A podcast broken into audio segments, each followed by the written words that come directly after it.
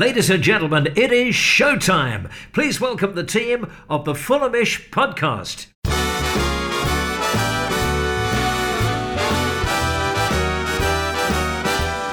It's the Fulhamish podcast, your independent voice of Fulham FC. My name is George Cooper, and welcome to the show.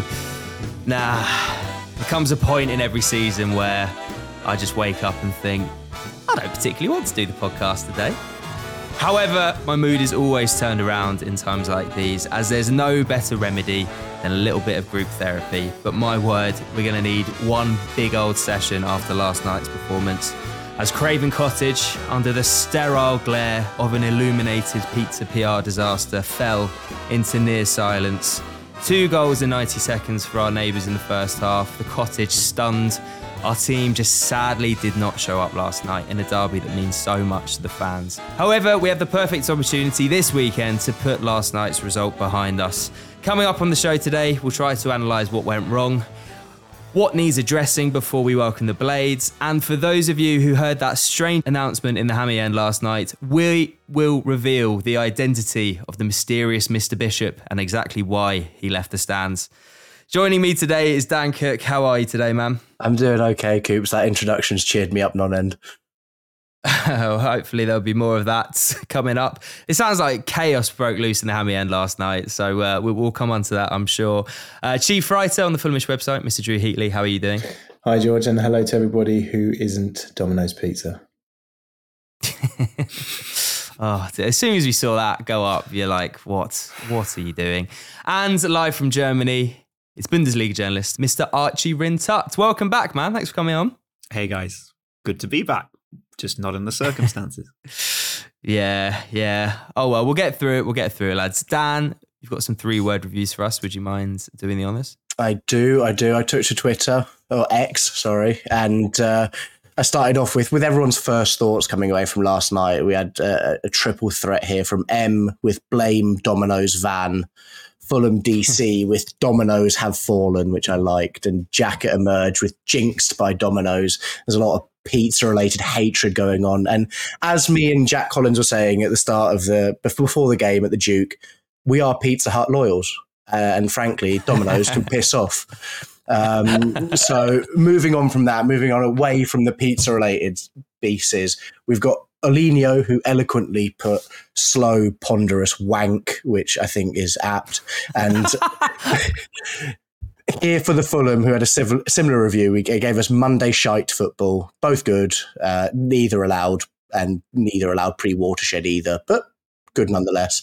And finally, there was a lot of reviews, and I feel like we'll speak about it along the lines of sign a striker. But Doug Bethune got a lot of support in particular for Raul experiment over. So I think those are those are the key ones coming away from yesterday. Should just mention for those that weren't in attendance last night, ahead of the game, there was a big illuminated advertising board parked outside Craven Cottage that was an advertisement by Domino's Pizza, who decided that they'd have a little joke at Chelsea's expense. And in big letters, it revealed the number of pizzas that had been purchased since Chelsea had scored their last goal, which was back in August, and the figure stood at around 9 million or so. And then it was 18 minutes before it took them to break that duck. I mean, as soon as you saw that, you just knew, you just like, why, why, why did they do that? Anyway, we started the game terribly. It got about as good as it got for Fulham when Broja took it round our defenders, having retrieved possession from João Palhinha and blasted it into the stands in front of H4. But yeah, that was about as good as it got for us, especially in the first half, anyway. Yeah, uh, the the flag actually went up as well, which I didn't realise watching live, and I thought, oh, I can't believe he's uh, he's missed that. I don't know. What, well, to be fair, the, the, flag didn't go up until after he'd skied it. It was really really late, so he probably he didn't he wasn't aware of that. But uh, they lulled us into a false sense of security, I think, in the early goings with a couple of uh, a couple of misses that made us think that. Uh, that, that their curse was going to continue their their curse of September, but uh, yeah, I think uh, I think it was always going to happen once we saw the big sign up outside Craven Cottage. Why wasn't outside Stamford Bridge? I know we were playing at the cottage, but you know, it had nothing to do with us. Don't don't don't uh, mm. put us up there to be shot at. Uh, but no, I thought uh, first half was overall awful, but I thought Chelsea were were actually all right for for their goals. And you know, although there was there'll be a lot talked about the, the mistakes, uh, particularly Reams. I think uh, they were good value for their two goals at the break, and we just didn't really have that that bit between our teeth that you would expect in a in a London derby. Yeah, I guess that was what was most disappointing about the manner of the defeat is that we just just did not show up at all. And I, for me, anyway, actually, I'd be interested to hear what you think. But I felt like this was a game that was lost in in the midfield. I thought from the word go, we couldn't handle Chelsea's pace, their dynamism. We were outplayed. They were just turning our press every single. We were poor in possession, even poorer out of possession. And I feel like ultimately it was um, some poor performances in the midfield that that really, really meant that they could take the momentum in the first half and, and dominate the game they were in. I'm interested to hear what you think. I don't know if it's like I, I get that that's where they were playing through us in terms of in the midfield. The thing is, it, it spoke to me more of the overall plan that if there is that amount of space between your defense and your midfield and you're going to try and press them, you're going to get torn apart. And the fact that they didn't even look like they really had to break a sweat is what frustrates me most about last night. Is like you talk, Drew, about them being good value. So much of me wants to disagree. So much of me wants to disagree. But the fact is, it was so easy on each occasion, you talk about the Broja chance, you think about the first goal they scored. It happened, it seemed to happen in slow motion a little bit from where I was watching. And then the less said about what happened with Tim Ream, the better. I think that Marco had a game plan and it wasn't executed like at all.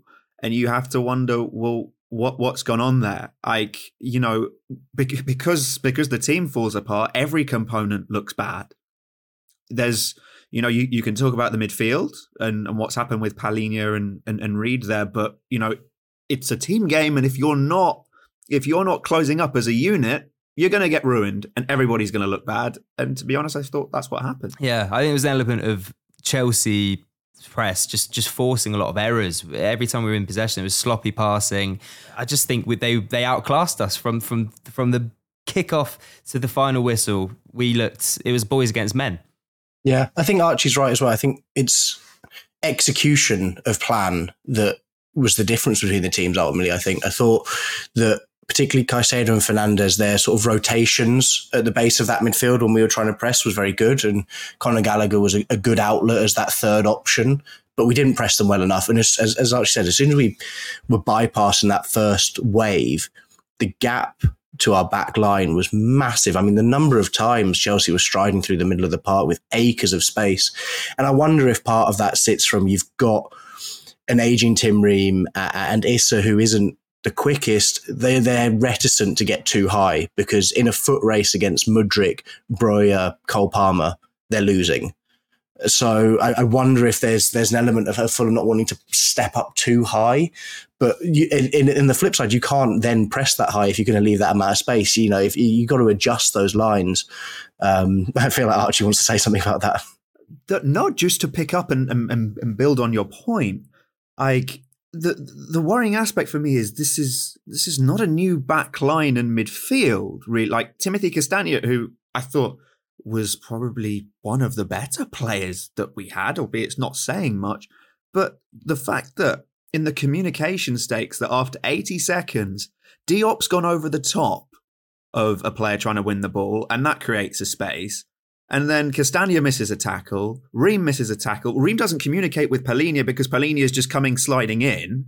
And that's what creates it. And it's like there's four or five different chains of mistake there where I'm thinking, th- th- this is not the new part of the team that really needs to gel together. It, it, it's up top and with whoever is going to try and find those goals. That's kind of worrying for me, and also because like the two wins we have had this season, there is a certain element of fortune in it. And look, no one has enjoyed more than me the way that we've defied these XG numbers, right? And the way that they're, they're, thrown at us every week. But there's a certain part of me which is like, I hope though, like I can do that as a fan. But are people at the club kind of watching this and being like, ah, this is fine? And you look at what happened in the transfer market, and I think, I think they are actually. And it's it's it's those bigger pictures that it points to is what really kind of worries me. If I could just add, Coos, as well, that then the flip side of it, when we did have the ball, I just thought it, it's a problem I've had with Fulham a few times. It's when when we're at our worst is when our midfield isn't an option when building out from the back, and this is I I don't understand. And part of it was because Conor Gallagher seemed to sit on Palhinha for most of the game uh, and sort of rendered him redundant in us building out from the back. But at that point, someone else has got to offer.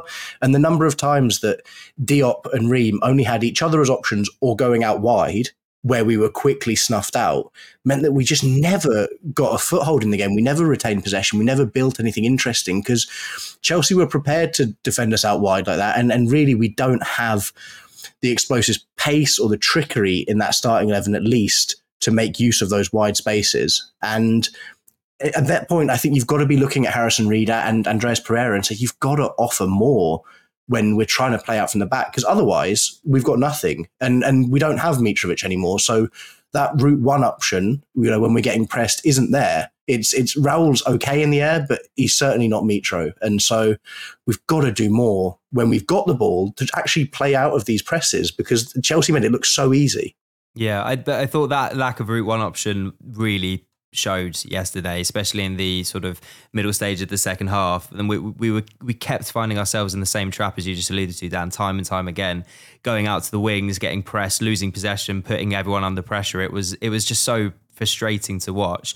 I did think that things improved second half with the introduction of Tom Cairney and Iwobi, they gave us something else. I thought Iwobi was a, dropped a little bit deeper and provided a little bit of alleviation. Drew, do you think that perhaps those changes should have come a bit sooner? Because by the time they came on, it felt like the game had already run away from us.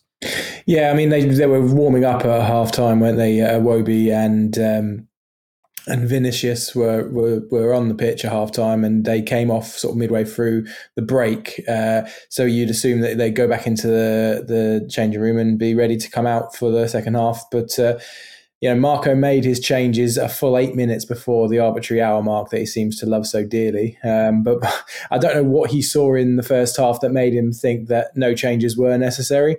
Um, I, I just I don't get this reticence to change things up when when things aren't working. You know, there's nothing you can talk about confidence of hooking players before the before the break, but like if it's not working, it's not working. It can't it can't be seen as some sort of attack on someone's uh, on someone's mental state the, the, if you take them off. It's just that's just football, isn't it? So it was a bit frustrating to not see it, and it's not hindsight; it's foresight. People were talking about Raul, Raul versus Vinicius since the beginning of the season. People have been talking about Iwobi since he's come on in these cameo roles and he's made a difference with his industry and his his, his intelligence. Like we've been talking about this. I mean, there's pieces on the Fulhamish website that, that ask for, you know, is it time for Iwobi to, to start? So it's foresight. It's, it's but he has not done it yet. And um, you know, obviously, there's a lot being made about the next game being Sheffield United at home, and you know, maybe that's the time to try and right all of these wrongs. But there's there's a, there's more issues than just that, isn't there? At the moment, I think the the inactivity in the summer in key areas is coming home to roost now, and uh, you know it's not just about not having Mitrovic, is it? It's like we don't know how to we don't know how to serve our new master. We don't know how to serve uh, Jimenez in the proper way, and he's not you know doing it right. In the you know he's not performing the way he should be, and when Vinicius who is your second choice option by some distance last season is now your best option in your fans' mind. You know, that's a, a big problem, really. It's almost like our sporting director cares more about wrestling than he does about football, but that's how we go.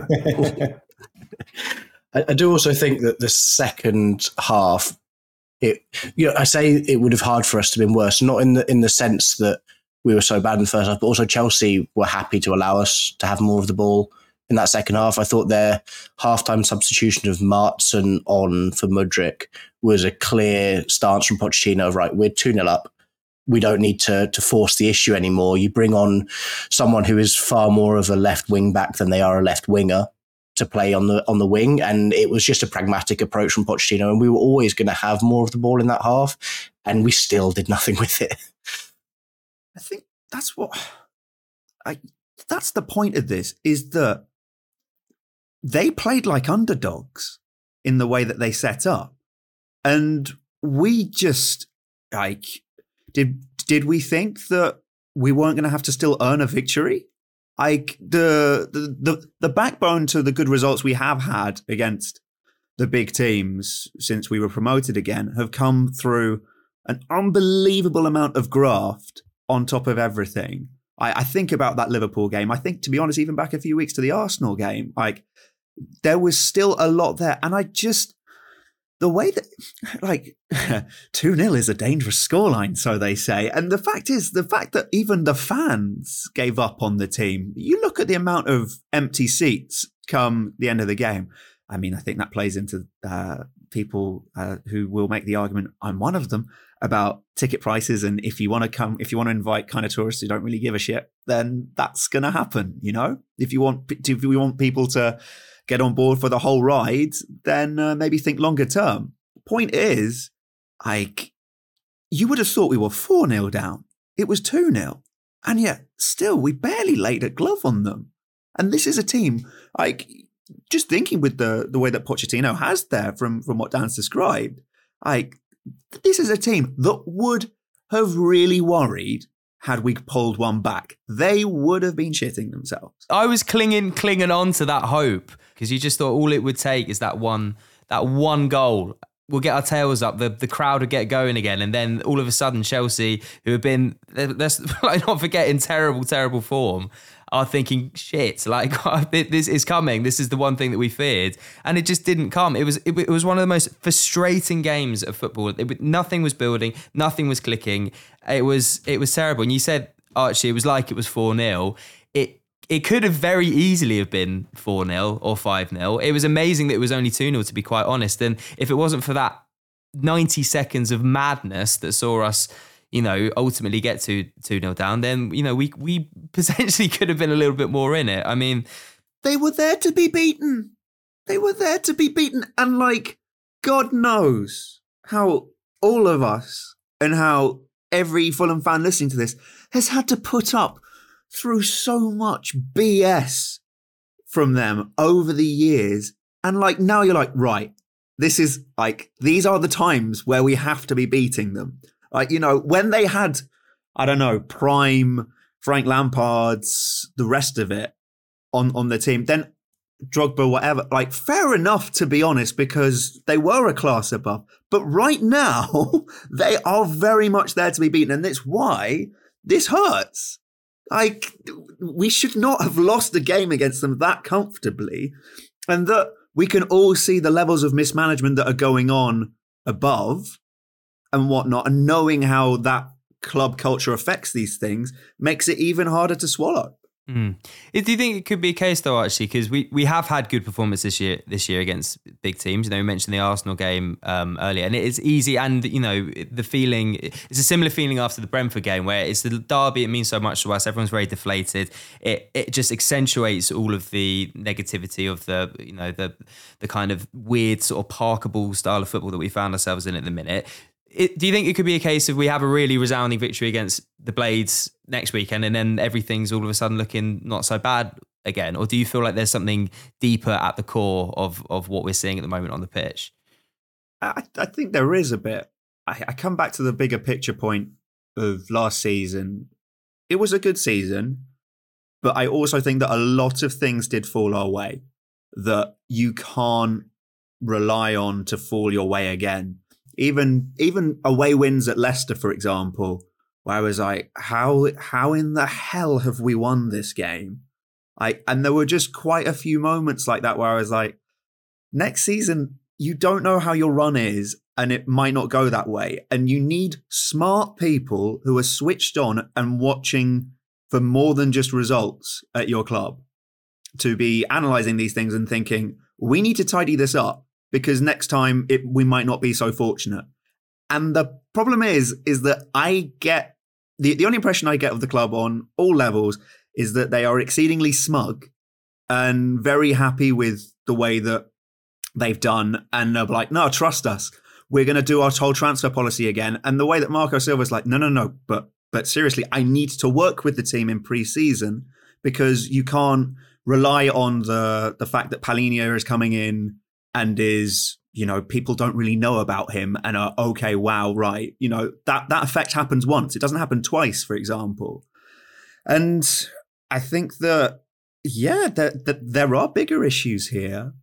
And it is I, I am a little worried. I think that we're in a lucky season though because there are so many bad teams in the league.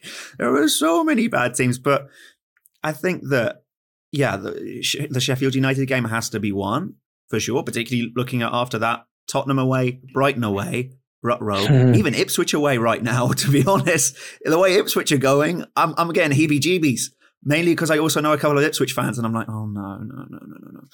So, yeah, like some things, some things really have to click. And I think that the, I think it's just the way that things have been handled over the summer sorry, this answer is uh, is the never ending story. Um, the with Palhinha, like the way that that was dealt with, those are not the actions of a serious football club. The way that Mitrovic was handled, again, like what's that? And the fact that you convince Willian to sign a contract and then he wants to leave again a week later. I don't care who's paying that money. Like that's not a. These are all signs which do not add up to things are great. But apart from that, I think everything's good. Um. I mean, like we've got some questions that come onto this uh, that we'll touch upon in, in part two. But it just it this season is starting to get the feeling that uh, obviously you've got the, the, the lack of ambition that was um, questioned in in the transfer market. But maybe they did look at the league and thought, you know what, there are team. I can guarantee there are three teams that are worse than us. We're this is a free hit this year. Let's let's just kind of like tread water and and get away with it. And then I mean, it doesn't really bode well for the kind of long term plan. It's just a lack of communication. Like, what is the long term plan here? What is the goal of the club? Uh, while we're on the subject of the match last night, um, I don't want to sound too Mike Bassett, three cheers for the Mexicans here, but Chelsea looked good last night. I've not heard anyone say that in a while. I've not. I've not. I've. I miss Mike Bassett references. You don't. You don't get that in Germany, mate. Throwback to the mid noughties they looked good last night. And we talk about, Archie mentioned our numbers, you know, our, our actually our over performances. Chelsea have been the absolute flip opposite of that. And uh, I'm, I'm fortunate enough to know a few Chelsea fans, and they kind of going into the game said For, that. Fortunate enough, did you say? I said unfortunate okay, enough. Good. Yeah, sorry, just checking. yeah, don't worry, I would not make that mistake. Uh, they were saying that they felt that this could be a bit of a turning point in their season. They had, uh, I think, it's like the second highest xG in the league, bar Man City or Liverpool, I believe and um, they had this feeling of all right, it's gonna it's gonna come. They they did not look like the side that have been plagued by this sort of poor run of form. And do you think, Drew, that this could be a sort of sign of us returning to where we rightfully should be, with us having overperformed so long, them having underperformed so long, and, and that balance is just going back to uh, to the way it's been for the last so yeah, I think um, the one thing that will change the order of football in in England long term is money, and uh, unless you got it, then any anything any other sort of change of guard will always be temporary. Um, you know, we are regressing to the statistical mean, I guess, uh, from last season, and that's that was always going to happen, especially when you know you combine that with the fact that we haven't replaced our striker, and all of this is all very uh, inevitable and all very logical and makes perfect sense, sadly. Um, you know, for a recruitment team that prides itself on uh, being stat, uh, stats based and analytics based and two box ticked and all that nonsense, uh, we, we, we've not been paying attention to those big uh, underlying numbers, of which XG is only one part. We're not saying that, you know, that is the be all and end all, but we know that is, we know by now with all the debate, that is one element that can be indicative of a wider thing. So, anyway, none of this is surprising. And I think, yes, in answer, in answer to your question, Coops, it's, the natural order will be restored inevitably because the only thing that matters is the uh, the green, uh, and uh, we've got it, and we don't want to release it. Yeah, just just adding to Drew as well. I think last season, obviously, the, there was a lot of talk about the XG we were facing and how you know we were getting away with conceding fewer goals than anyone would have expected us to. But ultimately, that was okay because I think even if we'd conceded those goals, we were scoring enough on the other end to actually mean that we still would have been a pretty comfortable Premier League side. The problem this season is that the defense hasn't got any better, but our attack has got so much worse. And, and you know that, that, that looking into the stats of it, like is it tells every story that we've been seeing on the pitch. You know, we've third lowest xG in the league this season created. That's lower than Luton, who have played one game fewer than we have as well. Uh, we've had the second fewest shots from open play. Only Burnley have had fewer. And if you look at Burnley's first seven, six fixtures, because they've only played six as well, they've had most of the top six in their first six games. And we've had the second fewest touches in the opposition box. So it, it just, this is not a team that is set up to score goals at the moment. And I think that's the massive problem. And that's where, that's exactly where we didn't see any investment this summer you know, it's it's all well and good it, it reinforcing your back line when you've got defensive issues, but the fact that you then sell your top scorer completely offsets all of that. And, and that's that's a huge problem. I'm laughing. I can't believe how bad that is. it's dreadful.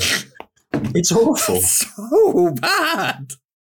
There's been a lot of talk about uh, the return of Parker Ball and things feeling like Parker Ball esque, but I mean, listen to that. That is like when we had Cav up front and we were refusing to play Mitro, isn't it? Except at least then we were resolute at the back and we weren't conceding anything. At the yeah. moment, we've got a minus seven goal difference, and I'm not saying that we're leaking goals all the time because we know that City and Brentford, the gubbings there, sort of contributed to that. But then when you've got, you know, our first choice centre back making, uh, starting to make more and more errors when he was, you know, infallible the season before, and Diop being Diop will always put, give you heart in mouth moments no matter what he does. Uh, I'm almost I'm almost some he's a fascinating uh, fascinating player to try and dissect in himself.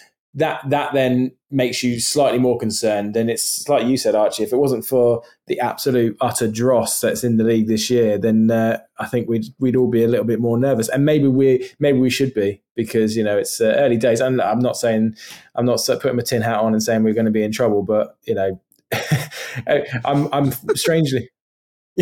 oh, come and join the Tin Hat Brigade. There's lots of space. it's tempting. It's tempting. I think. Uh, I think the, the the point you make about Diop actually makes me think of like look. I, I, I think that he there is a good Premier League player in there, like somebody who can, who can do the job, and we've we've seen that enough on a, on a consistent enough basis last season. It's that when when like too much is being asked of him and like you know I, I think back to the brentford rick that he made right it's like there's only a certain amount of the ball that Issa Diop should be seeing in a game. And it comes back to the point that Dan's making earlier, where it's like, where on earth are the options ahead of him? Because that that, that if you can't play that out ball, then ultimately that like it, half of it's on the defender, but the other half is very much on the rest of your team moving for you. And with with Tim Ream as well, it's like I think Bassey was unfortunate to be sent off against Arsenal as well as as has been discussed. Um, and he deserves a go right now as well. And Tosin is still our player, right? Injured apparently for six weeks. But but even before then, it didn't seem like he was going to get a look in for again uh, due to the wonderful um, communication from the club. We don't know why, um, what what the deal was there, but there's yeah, I I don't think I don't think everything's Issa Diop's fault, nor is it all Tim Ream's fault, and and that's the problem is that it's going to start making like wrongful scapegoats of players who will then start to be even less confident with the situation, and then things can start to spiral. I think there is still enough in the squads, mainly because I still see João Palhinha's team uh, name on the team sheet. So I'm like, okay, things can be okay. Uh, but at the same time, yeah, like if, if you're not, I think having having watched what we have after the first seven games of the season, whatever it is now, if if if you can watch all of that and still be like everything is going to be fine, then then I think you need to put the tinfoil hat on. If I could just just just to wind up Coops on on Tim Ream quickly there as well. Whilst yesterday I thought he was really poor and his his distribution was poor, he gave the ball away a huge number of times.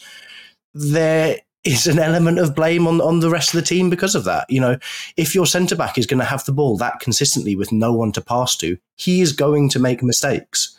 And and you know, whilst it's an awful pass for that second goal, it is symptomatic of the, the wider problem of he had no one to pass to. He's trying to make a 30 yard pass out to Willian, who's who's not tucked in deep enough because there's no one else to go to. And that happened consistently throughout the game. And so I think that's as Archie's right. Like we can look at our poor defensive issues and but there is a wider problem. It's it's not just Tim Ream's getting old. That's not the reason why we looked so bad at the back last night. There's bigger problems. He was getting old 18 months ago, and then he seemed to be pretty good, wasn't he? Right? I say that as somebody who did probably think that as well, but yeah. It was a, it was a myriad of poor performances last night. It wasn't one that you know ultimately cost us. It was just it was just a really really bad performance. It's just such a shame that these two performances that we've had like this so far this year have come against our biggest rivals at home. You know, these are the ones that you look forward to on the fixture list when they get the first ones that you're looking out of the date for, and you look forward to. They it. do mean so much to us. It's a day of yeah. pain for me. I I I see it I'm like, oh god. Oh, okay, so this is when I'll break down then. Fine, great. Got to go through the uh, the emotional train wreck of the uh, South Wessex derby. But I mean, last year it was it was one of the best days of the last 20. I felt like I'd waited. I was too young to remember the first. I wasn't at the first one. I felt like I'd waited all my life as a as an at, like season season ticket holder for that moment. I had tears in my eyes upon the final whistle. That is what everyone is hoping for. That is what we want. That is what why the atmosphere was so electric going in, and then it just fell flat. It was sad, but it's happened now, and yeah, it was just a poor, poor, poor day at the office. Let's put it behind us. Before we wrap up, just talk about some some positives. Can we try and eke out some positives, perhaps? I thought. I thought Timothy Castagne, Timmy Chestnuts, he played well, right? Timmy he played well. He's looking good. Yeah, Iwobi I thought looked good when he came on. I, that's yeah. a that's a signing which is looking to you know is going to be a very important one, and and I would argue that we, we should see him starting fairly soon, given Pereira's uh, his he's not been at his at what we know he's capable of. I mean, we can imagine seeing him coming in against the Blades. It, it's got to happen. There's I saw it somewhere, and I can't remember who said it on Twitter, but it's starting to become a det- it's starting to be to our detriment that our first 11 picks itself or it doesn't you know most people assume it's going to be the same there's going to be rarely any changes we've got different uh, tools for different jobs that are crying out to be done and Iwobi is one that needs to start you know Pereira uh, look he's we always forget that he had a pretty bad injury towards the end of last season, came back and was thrust right back into it as soon as he could uh, resume training. We don't need to keep flogging him like we flogged him towards the end of last season, which I I think might have caused that injury anyway. We don't need to do that. So, you know, be proactive rather than reactive. Make the changes before you need to. Don't make the changes 52 minutes when we're already two down from 20 be proactive. And I think that's one one thing that Marco Silva needs to do a bit more. Much as I love him, I think you know it's a fair point to make. So if if Iwobi doesn't start against uh, Sheffield United, then I don't know what he needs to do. Tim Ream, look, I think we all agree that Bassey probably deserves a go, but it's not it's not and it's not us saying that you know as already been said like he's he's going out to pasture because he's too old. It's we need to start looking towards the future. And we're expecting Tim Ream to play to a level beyond what he's played most of his time at Fulham, although he's been good. He's now playing, I think we can all agree, at a level higher than he ever has. We're expecting that to continue and continue and continue when we've brought in a centre back who we should be looking to bring in for the future. That, that's why we've got, that's why we brought Bassey, who's 10 years his junior or 10 plus even.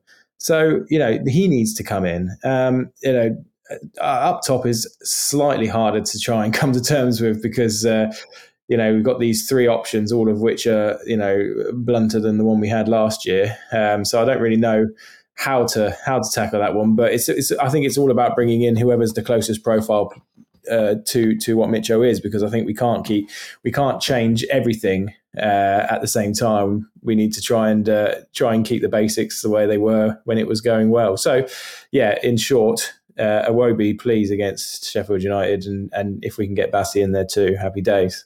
Although he should score, a little shout out for Sasha Lukic, who I thought after injury slotted back in pretty nicely. I really like how he's grown into this squad. I was very skeptical in the first few months after we signed him in, in January because he didn't seem to contribute very much. But this season, his ability to carry the ball, he glides across the pitch in quite a nice languid way. He's, he's, he's good at getting us upfield.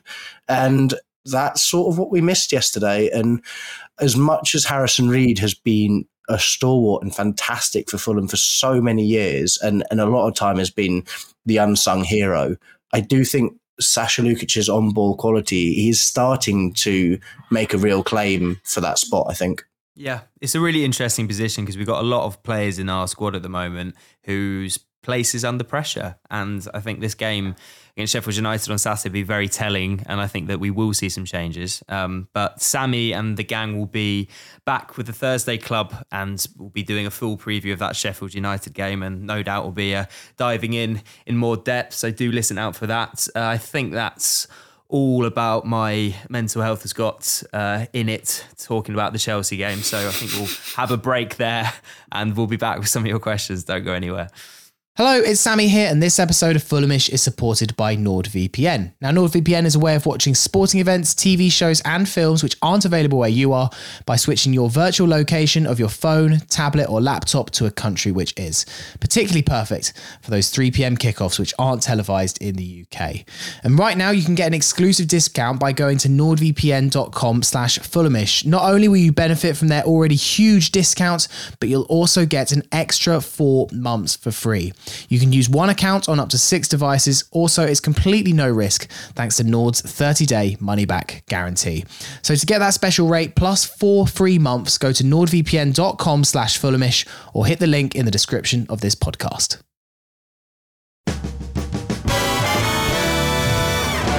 It's the Fulhamish podcast. George Cooper here. I'm joined by Dan Cooke, Archie Rhind-Tutt, and Drew Heatley. Thank you for everyone who got in touch with the questions. We'll be coming on to them in just a minute. But before we do, we are doing a live show, another one at the Half Moon Putney. That's this Saturday after the Sheffield United game. Uh, we'll be back doing a live pod and be joined on stage by a very special guest from the Football Ramble podcast, Marcus Speller. So yeah, do there's a link in the description to this podcast if you want to get tickets to that. I would recommend snapping them up soon because there's only a few left, and should be a really good day. Every time we've done a live pod, it's been um, it's been great fun. Last time we were blessed with that crazy five three Leicester game, which was just absolutely perfect. So hopefully we'll see another game of um, similar you know, scoreline. Although I, I, do very much doubt it, given our uh, strike situation. I don't, I don't want to concede three against Sheffield United. Cheers, coach, please. I, might, I, might, go home at full time if that happens. But yeah, do come on down. Uh, it should be a great day. So get your tickets uh, in the link to the description of this podcast. Cool. Time for your questions. I'm going to throw this to all of you, gentlemen. Uh, Harry Simmons has got in touch to ask: Can any of you play centre forward? Archie, you dust the boots off. Not very well, no.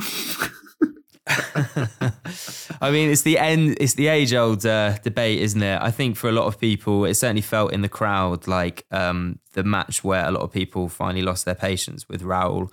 I was um, hearing lots of frustrated cries, even from the Putney end, which is normally uh, which is a morgue at the best of times. Um, I mean, it's not really his fault, though, is it? No, I mean it's a difficult one, isn't it? But the, the the the issue for me is that his attacking positioning, I think, isn't isn't up to where it should be. Every time a ball's coming in, he seems to be 10, 15 yards out of position from where he should be. He, he gets on the end of very few. There was one header yesterday, which I believe was from a corner, really made a brave a brave leap over. But other than that, it just doesn't, it just seems like he's not quite he's not in the areas that you'd want him to be. Oh, actually, do you think it's, it's more of a more of an issue of the service that he's getting or that or lack thereof? I think it's about it's still about that horrific injury he had to stomach. That for like what particularly as a striker who was very good at heading the ball, I that's to do something to you just to take up being a striker on a human being level. I could I be expected to throw my head in with the same uh, gusto that I did before if that happens to me? I don't know. Um, but but then again, I'm definitely more mouse than man uh, sometimes.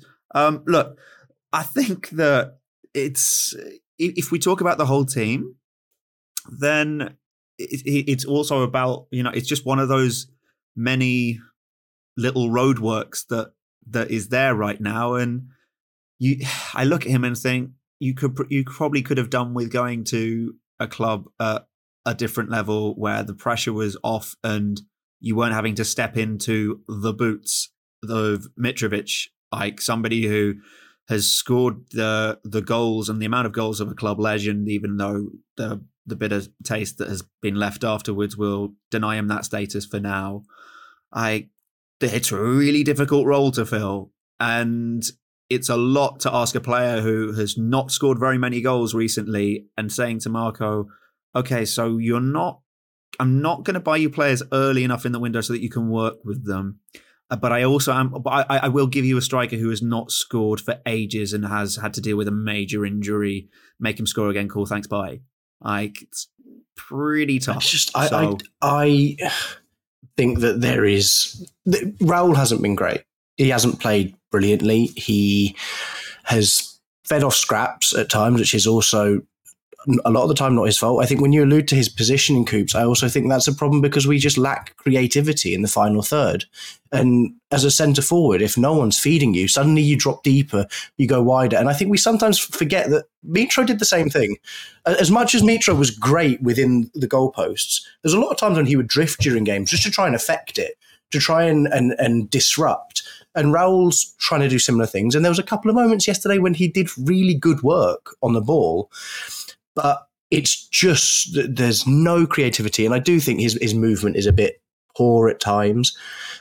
It just I don't think really there's it's it's, it's a toss up between Raul and, and Vinny, and I think they have positives and negatives both. But I do believe that Raul Jimenez is a better footballer than Carlos Vinicius. But Carlos Vinicius right now is better at putting the ball in the net, and that's the tricky thing. You, you've got a toss up of someone who, at the moment, feels more likely to score when presented with a chance, but you're you're having to to give up on elements of, of his play because he doesn't link the play as well. He's not as physically capable. You know, despite the head injury, I still think Raul's better in the air than Vinny is, and it's a real tough decision because do you choose a better team dynamic or do you just hope that a chance falls Vinny's way and, and he's in the right place? Because I, I don't really know, but I don't think it's helping Raul's confidence when 20 minutes in people start singing Carlos Vinicius' name. Yeah, it's a slightly bleak state of affairs at the minute, and one that we hope a corner will be turned on very soon. Got a question here for you, Archie. It feels like it was um, somewhat written for you, in fact. And this is from Tony, who says, Get Tony Khan on and start getting answers. Team investment, player contracts, extortion, brackets ticket prices, atmospheric games, the future, kids not being able to afford to attend games, long term goals. What do they want for this football club? Let's address the important issues. Uh, actually, I know you've been fairly vocal on these kind of points before in uh, on uh, Twitter and whatnot. What's what's your what's your take on this?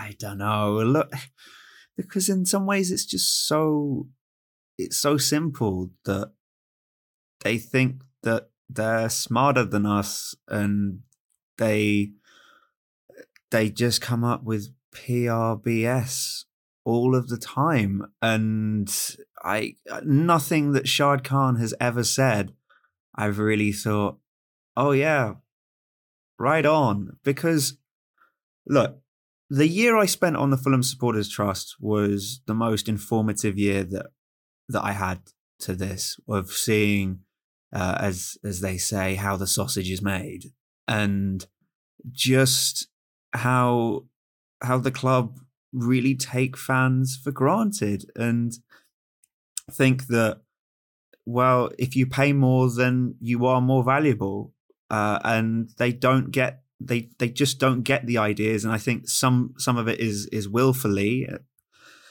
just not not being engaged in it. Um, and you know, they. I remember when uh, this podcast ran the Stop the Greed campaign, and people and it was criticised for it. It actually hit the truth, though. It hit the truth. We've we, we've seen it now, and and there's been talk of a protest uh, against Manchester United, and I think that the thing with the protest is that it's the it's the last resort. Like you do that after you've exhausted all of your options, and I think that that's happened.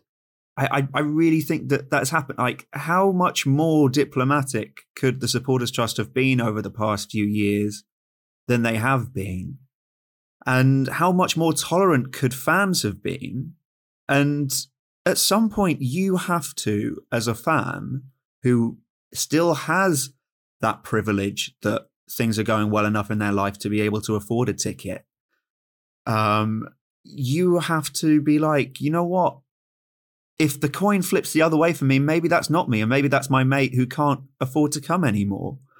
And it's about standing up for the people who aren't there and who don't have a voice and realizing that that unless any protest happens the club will not listen they have proven that like they will just continue doing more and more PR interviews in the press where Shahid Khan will gloss over every issue. Tony Khan will do it as well and say, oh, well, I'm not responsible for that.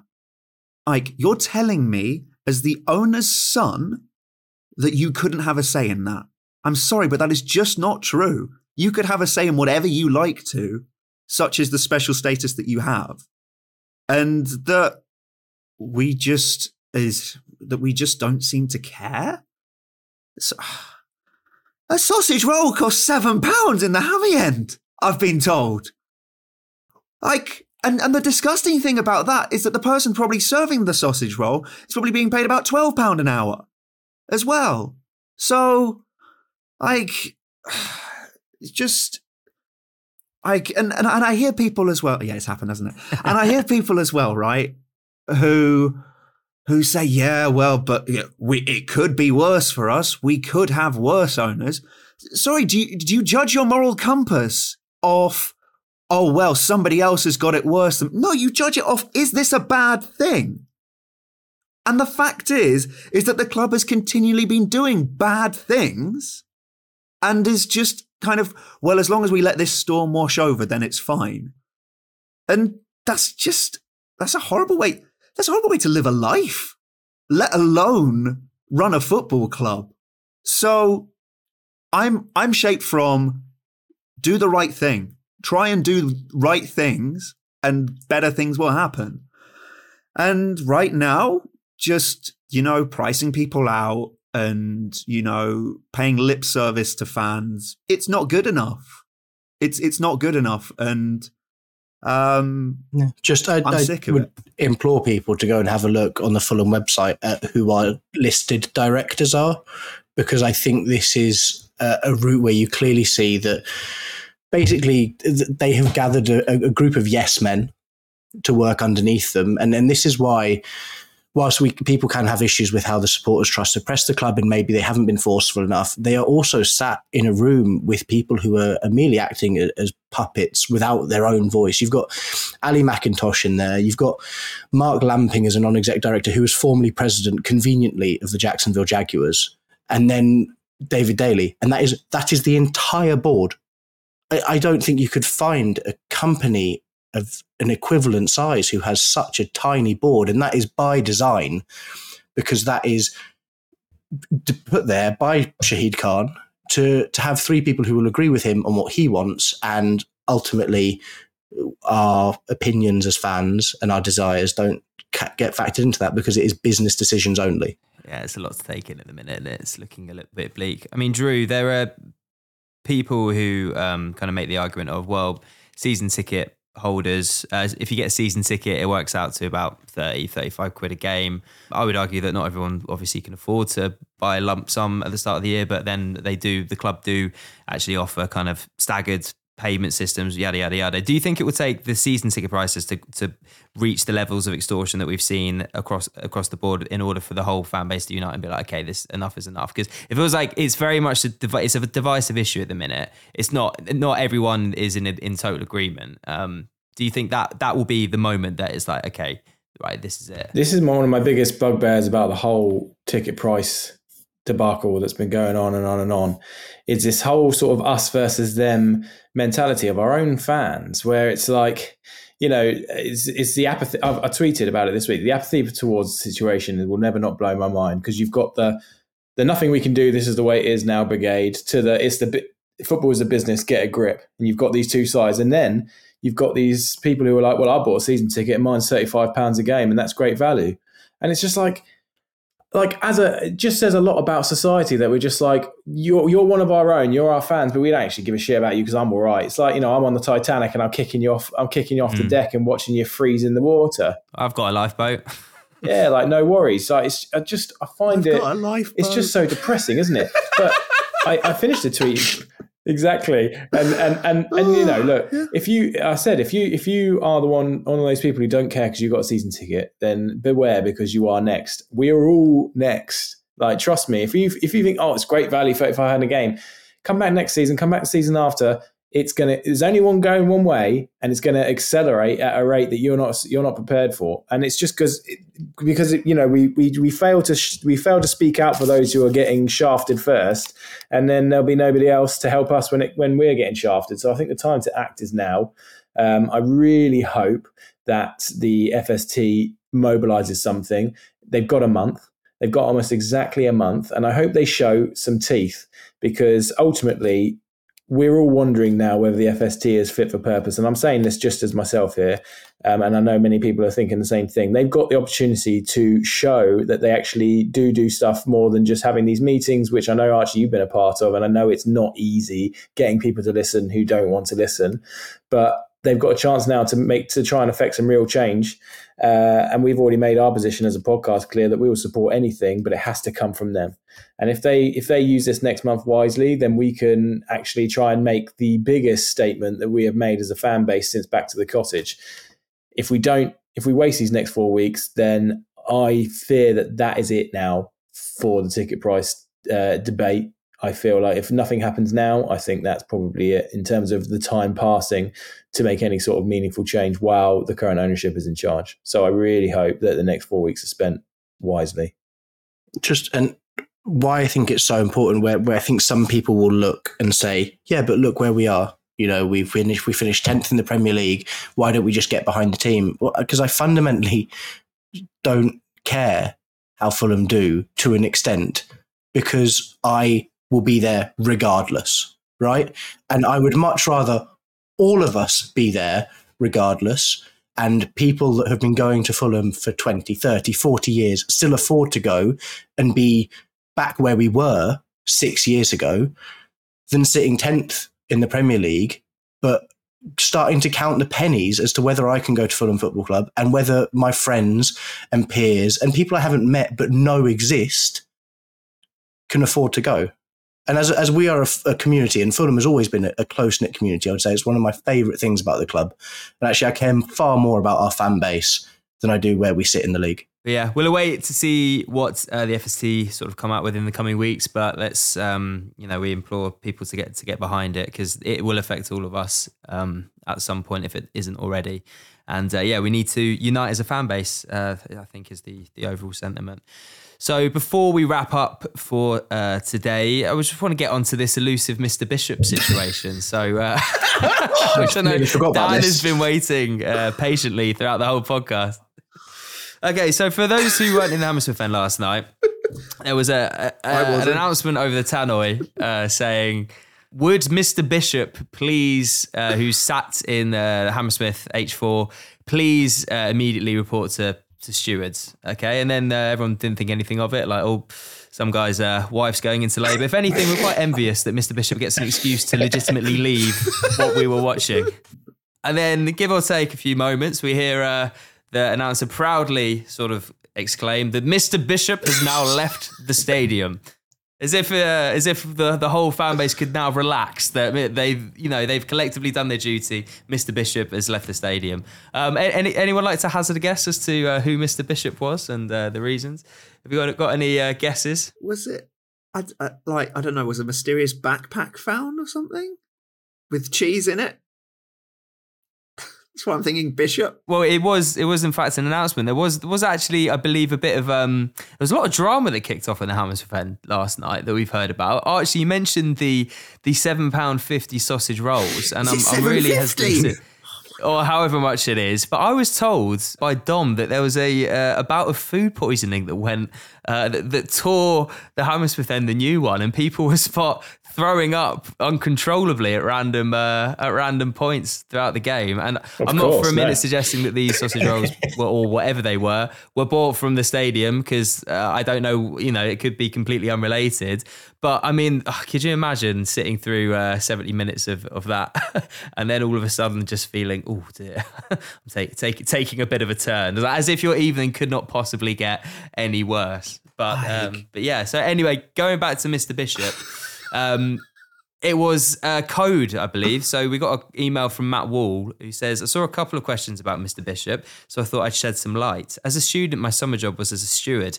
In every venue, there was a security call, which was for a special situation where police and stewards needed to be notified, but the public weren't to know. The calls were thinly veiled. For instance, at the Oval, the call sign was Mr. Kennington and it would be used to let officials know where to go. E.g., can Mr. Kennington in the main stand please make himself known to the steward? It would mean security, stewards, get yourself to that stand immediately. Yeah, there you go. That's what it is. So the Craven Cottage equivalent to Mr. Kennington is uh, is the equally unoriginal Mr. Bishop, presumably for the grounds adjacent to uh, Bishop's Park. Um, so I don't know whether there was an issue. Was there perhaps a scuffle? Did you see anything, Dan, go on? Was it were the stewards There was a scuffle after the... half time. Drew, you'll have seen it as well because you sit yeah. not too far in front of me. But this was at half time and nothing was happening. And also, choose a less common name. Like, how many confused Mr. Bishops are there in the Hammersmith end yesterday? like, like, like, panicking that something's happened. Love the idea of for Stephen Bishop, Christopher Bishop. Yeah, do you reckon just four people got up and were like, why do, why do you want to speak I mean, was, to me? There was a there was a there was a scrap in uh, there was a scrap on? midway through the second half. So I wonder if somebody bashed the bishop because. Uh, sorry.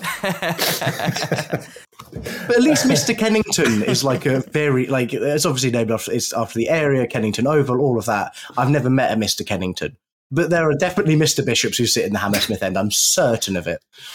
I just keep thinking of Harold Bishop. That's all I'm thinking about. Like Harold, like walking around the Hammersmith, like confused, wobbling his little chins around.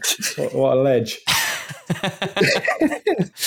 oh dear! But I, I, saw quite a few Chelsea fans get kicked kicked out. Even the Putney end, there were there were there were a few dotted around. It seemed that the stewards were quite on. It was also I had quite a big police presence in there. In I sit in the Putney end, so I could see, but.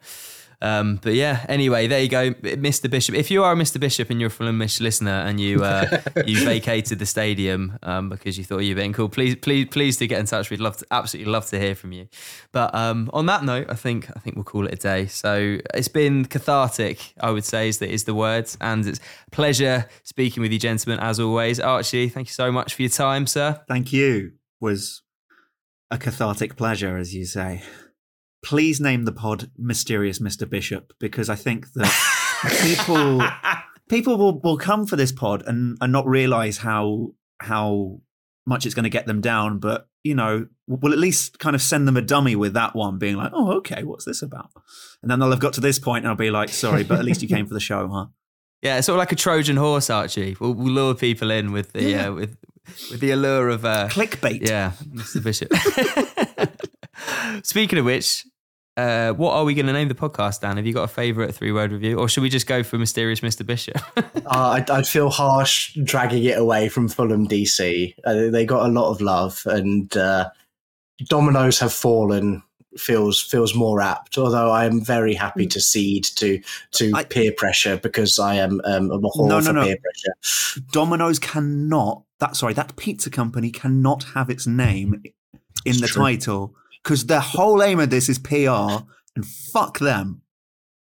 Mysterious Mr. Bishop is.